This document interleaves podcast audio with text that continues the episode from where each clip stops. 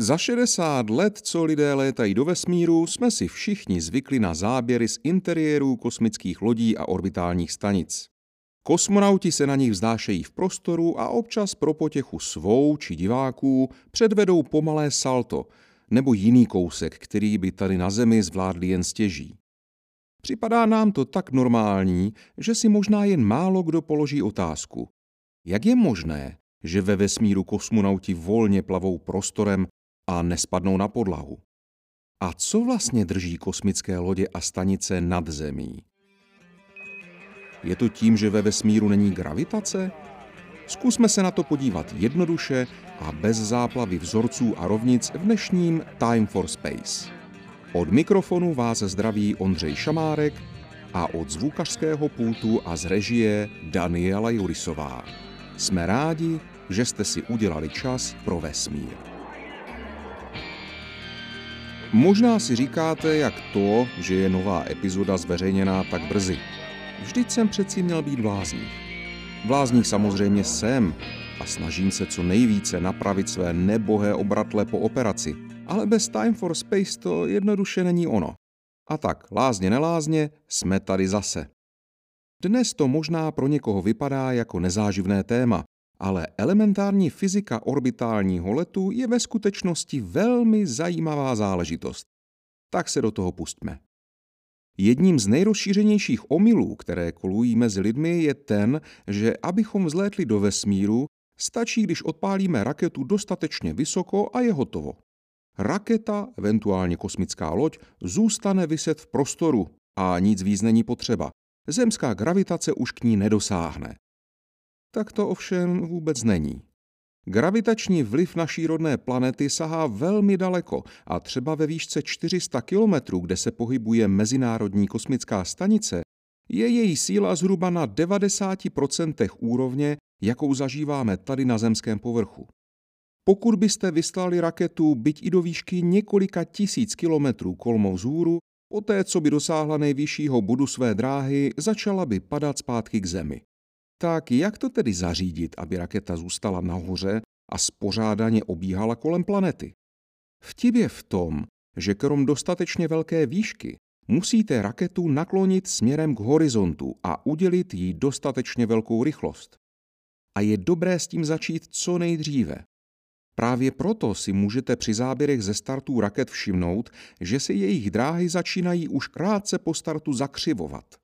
A mimo hlášení o výšce také můžete zaslechnout hlášení o takzvaném downrange distance, tedy horizontální vzdálenosti od startovní rampy, která se neustále zvětšuje. Pro ilustraci třeba tady během startu sondy Mars Climate Orbiter v roce 1998. Altitude 49 nautical miles, downrange distance 198 nautical miles, velocity over 9000 miles per hour. Možná vám to připadá jako hodně divoká záležitost, ale k tomu, aby bylo nějaké těleso na oběžné dráze, potřebujete, aby začalo doslova padat kolem země koule. Zkusme si to přiblížit pomocí malého myšlenkového pokusu. Takže zavřete oči a zapojte svou představivost. Pro náš pokus potřebujeme holou planetu o velikosti Země bez jakýchkoliv překážek, jako jsou hory, stromy, domy a podobně. A také musíme zanedbat odpor vzduchu. Připraveni? Výborně. Představte si, že stojíte na povrchu naší imaginární planety a hodíte koulí. Ta opíše ladnou parabolickou křivku a dopadne opodál. Hodíte koulí znovu, ale tentokrát se do hodu pořádně opřete. Křivka se prodlouží a koule dopadne mnohem dále. Čím rychleji kouli hodíte, tím dále dopadne. A pak si vezměte na pomoc dělo. Postupně zvyšujete sílu výstřelu a koule dopadá stále dál. Křívka, po které letí, je čím dál plošší. A potom, když kouli vystřelíte rychlostí 7,8 km za sekundu, koule letí i nadále po křivce, jenže tentokrát je tu malý rozdíl. Naše planeta je kulatá a při této rychlosti křivka po níž koule letí kopíruje zakřivení povrchu. Sice stále padá směrem k němu, ale povrch před ní díky svému zakřivení vlastně neustále uhýbá. Koule doslova padá okolo planety. Pokud byste stáli na jednom místě a i vaše planeta by se nepohybovala, dostali byste svou vlastní vystřelenou koulí pořádnou ránu ze zadu do hlavy. Ona rychlost 7,8 km za sekundu se nazývá první kosmická rychlost. A pokud si nedokážete udělat představu na základě metru za sekundu, pak v přepočtu na kilometry za hodinu se pomyslný tachometr vyšplhá na značku 28 tisíc. Úplně stejně jako s naší imaginární dělovou koulí je to i v případě kosmických lodí a orbitálních stanic. Ty létají ve výšce několika stovek kilometrů a jejich dráha více méně kopíruje tvar Země, tedy ve skutečnosti létají po elipse, ale to už je na trochu složitější povídání. Na rozdíl od naší ideální planety však na tyto stroje působí různé vlivy, hlavně jemné zbytky atmosféry, které se nacházejí i ve výšce několika stovek kilometrů. A jejich působení sice neznatelně, ale neustále pohyb kosmických lodí zbržďuje. Proto je zapotřebí jejich dráhu občas upravit, protože jinak by postupně klesali stále níž, až by zhořeli v atmosféře. Je ovšem zajímavé sledovat, jak se výška, ve které daný stroj létá, promítá do doby, po níž v atmosféře zanikne. Samozřejmě tady záleží i na hmotnosti a do jisté míry i na tvaru, ale například Mezinárodní kosmická stanice která létá na téměř kruhové dráze přibližně 420 km nad zemským povrchem, by v případě, že by nebyla její dráha upravována, do atmosféry vstoupila podle velmi hrubých odhadů za rok a půl. Na druhou stranu například Hubbleův teleskop, který je samozřejmě mnohem menší a má zcela jiný tvar, od roku 2009 klesnul z výšky 564 km přibližně o pouhých 30 kilometrů. Těm, kterým jsem teď hnul žlučí s tím, že porovnávám neporovnatelné, se omlouvám, ale bez jistého zjednodušení se to neobejde. A že vstup do atmosféry není úplná maličkost, zvlášť když je zcela nebo téměř neřízený, dokládá například případ americké orbitální stanice Skylab. Ta byla v letech 1973 až 74 obývána postupně třemi posádkami astronautů. Po odletu poslední posádky byl Skylab ponechán v nepilotovaném režimu. Počítalo se s tím, že k němu zamíří jedna z prvních misí raketoplánu a zvedne jeho dráhu tak, aby bylo možné ho v budoucnu ještě využít. Jenže první let raketoplánu se neustále odkládal a navíc se do věci vložilo sluníčko.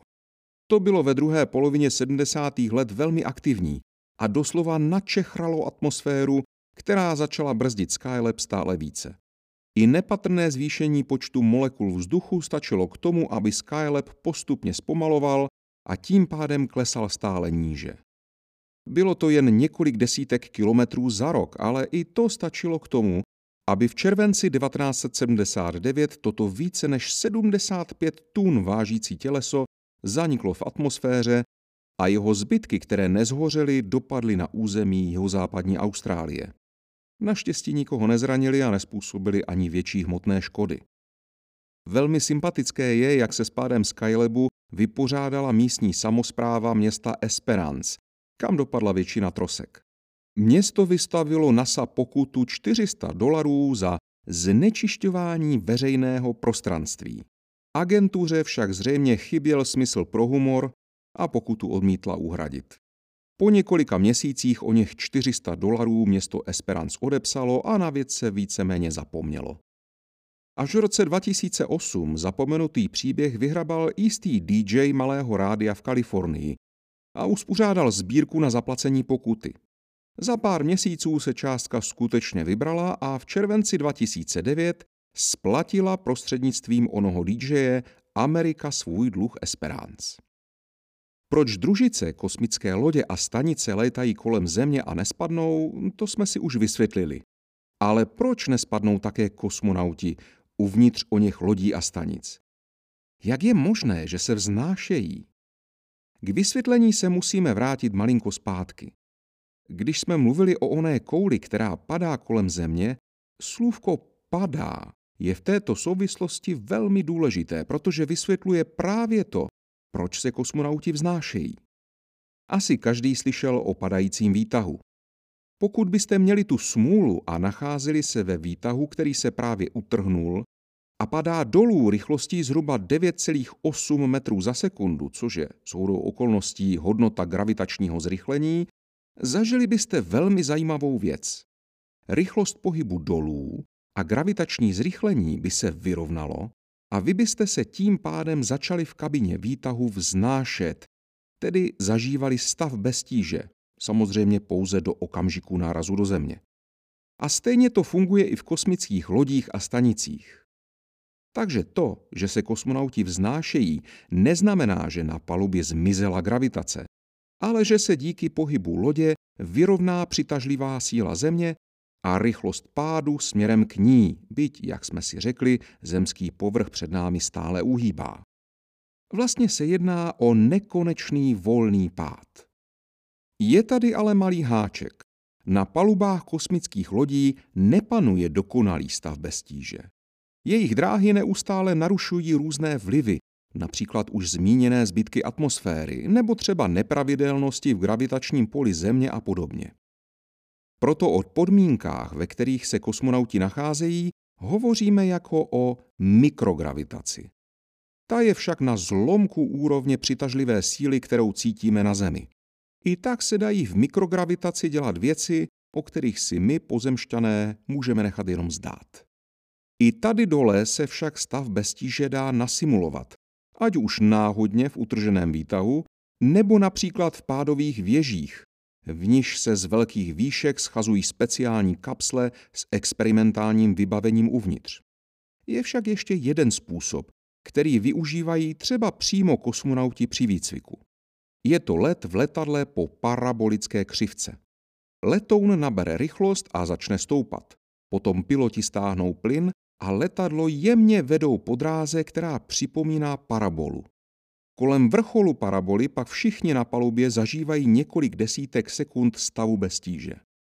Tento efekt využili také filmaři, například při natáčení filmu Apollo 13. Právě proto záběry v tomto kasovním trháku vypadají tak reálně. Pokud se o zajímavostech ve filmu chcete dozvědět více a ještě jste neposlouchali sedmý díl našeho podcastu, věnovaný právě detailům filmu Apollo 13 s Tomem Hanksem, rozhodně to udělejte.